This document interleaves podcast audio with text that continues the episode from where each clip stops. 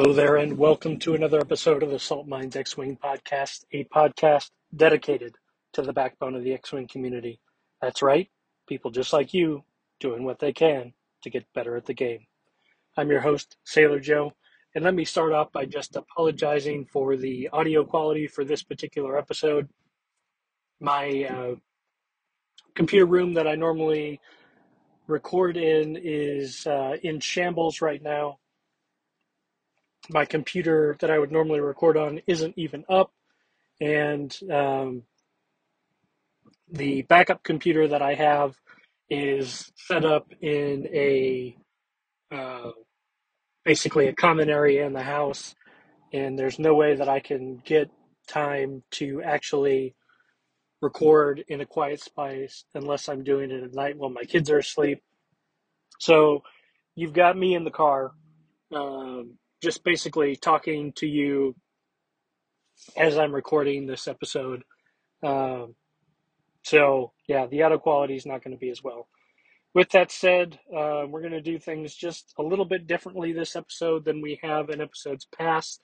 Um, I'm not going to do an AMG rules forum this episode, but I am going to do a list building with Joe. So let's go ahead and kick that off with this segment right now. So you're going to get a bonus uh, list this time. Um, so I've got two five ship lists, and I wanted to stick with factions that aren't getting as much love um, in the tournament data, which is Resistance and Scum. So for Resistance, we've got Kazuda with R5 shield upgrade and his title. Temmin Wexley, and this is Boost Wesley, with uh, Heroic M9 G8 Shield Upgrade and Jamming Beam. Greer with Heroic and Advanced Optics. Rose with Marksmanship and C3PO. And Finn with Advanced Optics, Perceptive Copilot, and Heroic. And the idea here is you've got Kazuda and Greer that can kind of act as flankers, and then Temmin, Rose, and Finn that'll go up the middle and kind of be your your main block. And the best part about it is it doesn't matter which one of these ships your opponent goes after. Everybody else, um, either on their own or together in a group with the other uh, ships, are going to be able to provide this uh, steady block of ships to be able to uh, basically cause pain to your opponent. So that's what I've got for resistance. Let's move on to scum. And I call this one cutthroat fours. And you'll notice a trend here. So we're going to start off with Joy Rekkoff um, with cutthroat, ion torpedoes, and Mandalorian optics. Then you've got Genesis Red in the M3A with proton torpedoes, cutthroat, and afterburners. Then you've got Bossk with Lone Wolf, marksmanship, and ion missiles. Nerdue, both, and so both Bossk and Nerdue in the Z95. And then rounding out the list is something you might not have thought of, and it's Aziz Ardassian. I probably butchered that name in the Y Wing, but running ion cannon, ion torpedoes, R4 astromech, and cutthroat. You can kind of go back and forth between um, cutthroat and uh, what was the other 2.1? I'm trying to remember while driving. But there's another 2.1 that you can throw in there.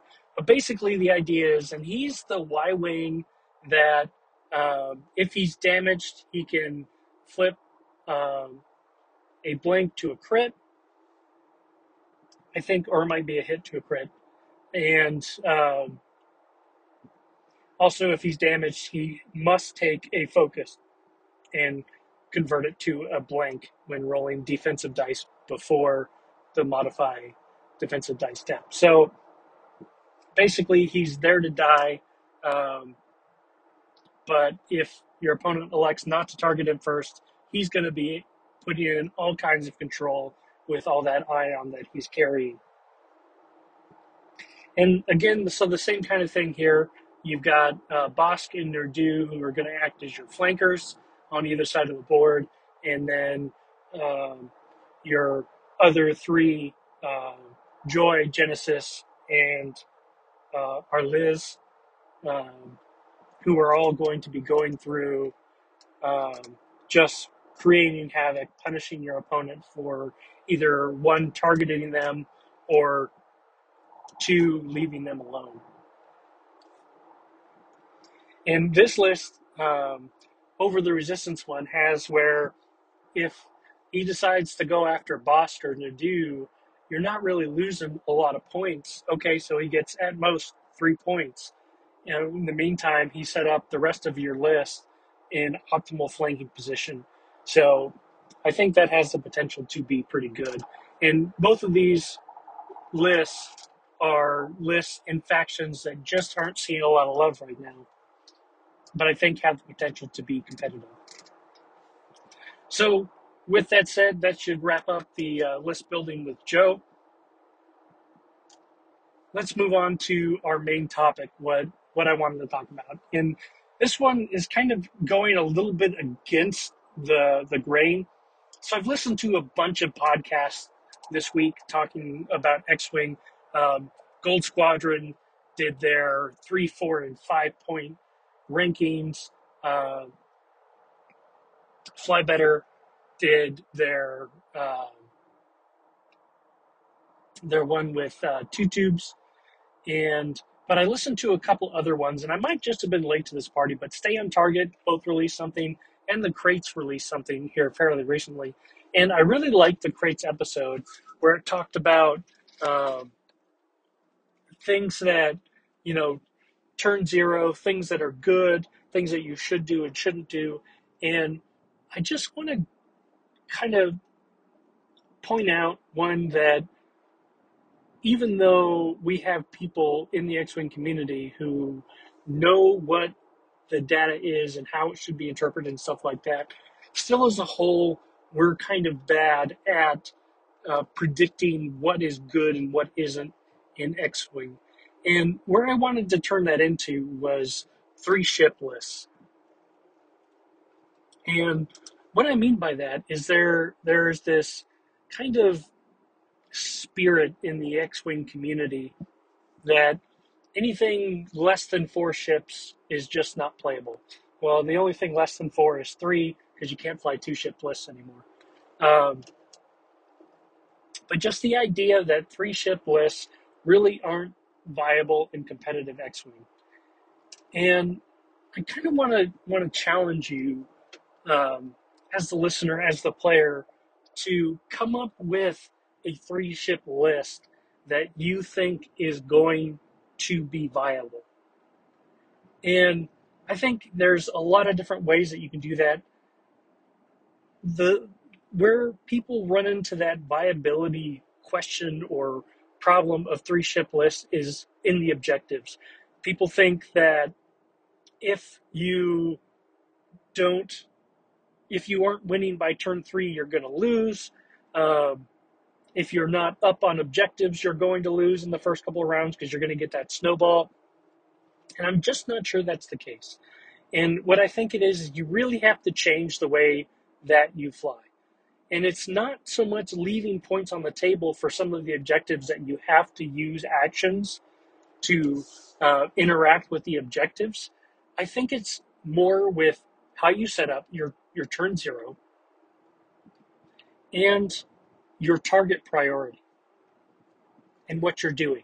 Because with less than less than four ship lists, you're really kind of playing 2.0 X-Wing in a 2.5 environment. And so what do I mean by that? Well, what I mean is that your goal when you start the game is to win more on ship destruction than on objective points.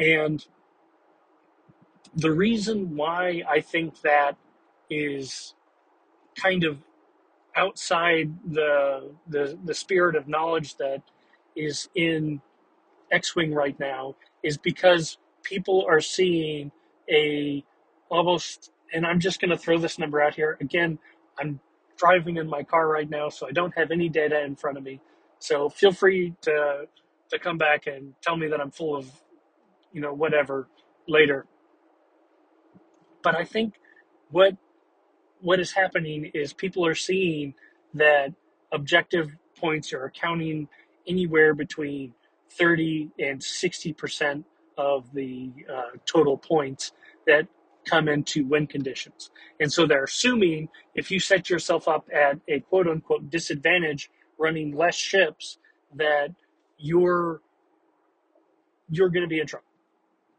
And I would challenge that. I think if you if you're running lists and you're running ships with big red and big orange, that you have the potential to come in, punish lone flankers, which we're seeing more and more people set up, which is um, in turn lowering the action economy of your opponents, which is always going to be beneficial to you.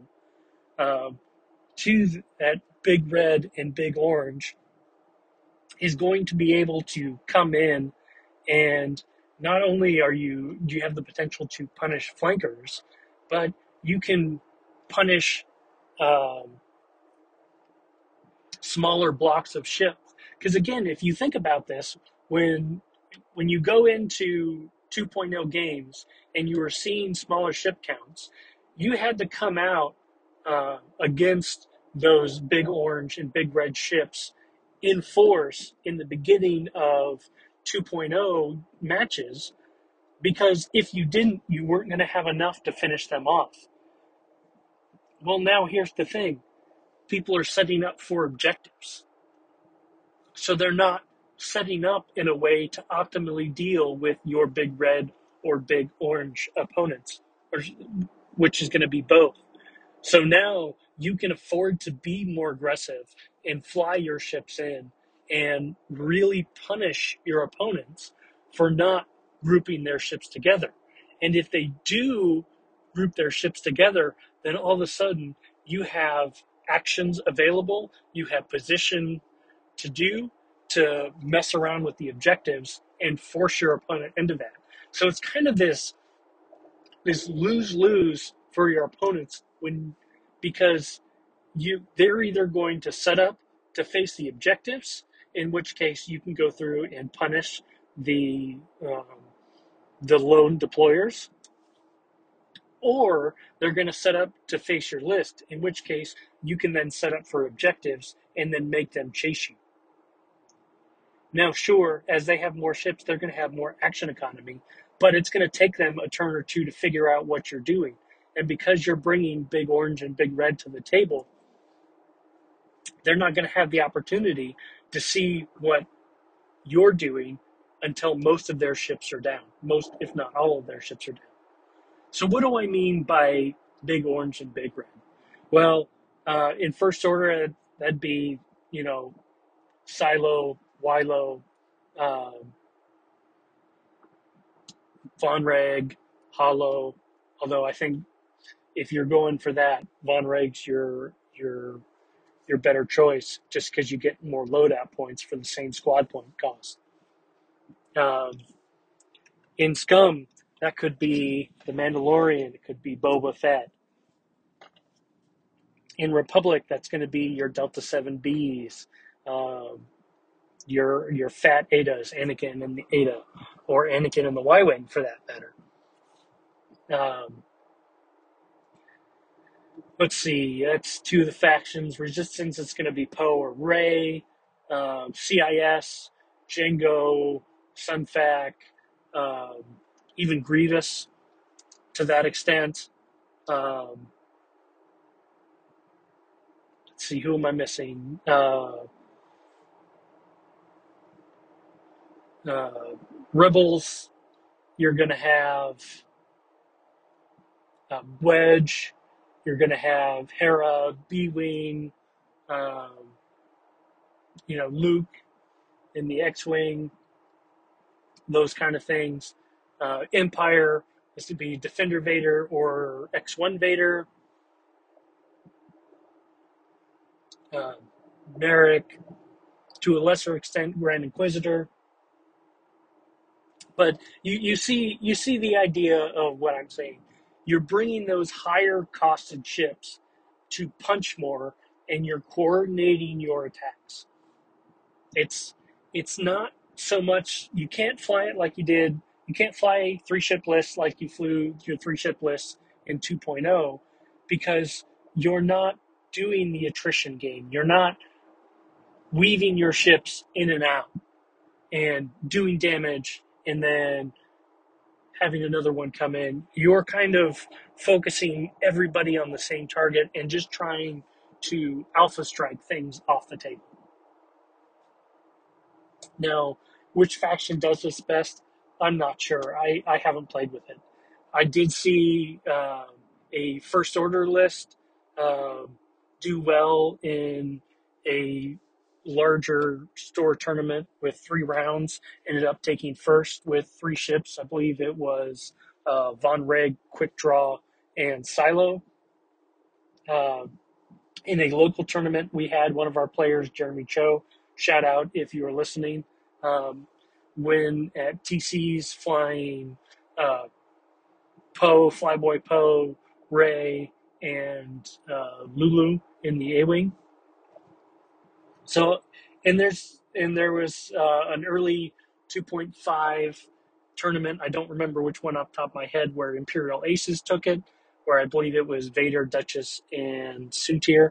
Um, so I still think that three ship lists are viable, but I think you have to fly them differently, which kind of goes into this whole thing that I've been saying with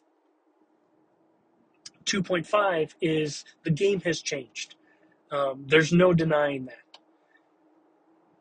But just because it's changed doesn't mean that things that weren't good in the past still aren't good now. You just have to change what you're doing with them. And I think that's true with the specifically with the three ship lists. And I think you just end up focusing less on your uh, less on your less on the objectives and more on the leading ships, getting victory points through destruction. And I think you can do it if you look at a lot of the lists that are out there. But again, you can't fall into the trap of the ja- of the joust. You're not going to be able to joust um, the blocks of the ship. So if they set up to um, to joust you, then you have to focus on objectives and you have to make them fly around and get those, you know, 2.0 um, type of engagements in 2.5. But if they're setting up specifically for engagement, and I know I'm repeating myself a lot, again, normally I'm a lot more organized, but uh, this episode is just special in uh, that I don't have my normal equipment with me, and I'm not in a position to be able to look this stuff up as I talk about it. But you know, that's that's kind of where where I stand on it. So you might ask, well, Joe, if you believe so much in these three ship lists, why do you keep giving five ship lists in the uh, list building with Joe? Well, that's an excellent question. What I will tell you is that the list building with Joe, uh, I tend to build those lists uh, days or even weeks in advance of the episode and I'm just not as organized as with this as uh, I'd like to be. So basically, what that means is I don't always know what I'm going to talk about until I sit down to actually record the episode, and then I kind of build from there what I want to say. So that's why you didn't see any three ship lists uh, on list building with Joe. I promise um, future episodes will include three ship lists.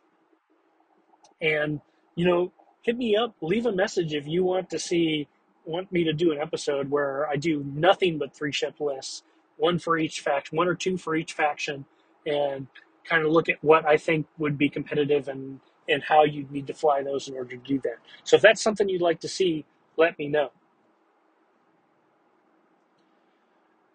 All right. Thank you so much for listening to this episode.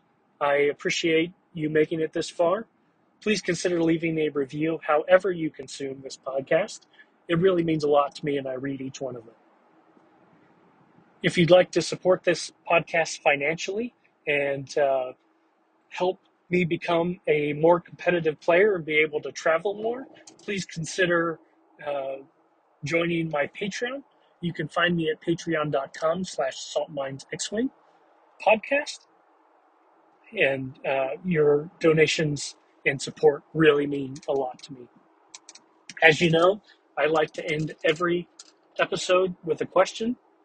And this week's question is How do you feel about three ship lists? Do you think they're viable? This is Sailor Joe, signing off.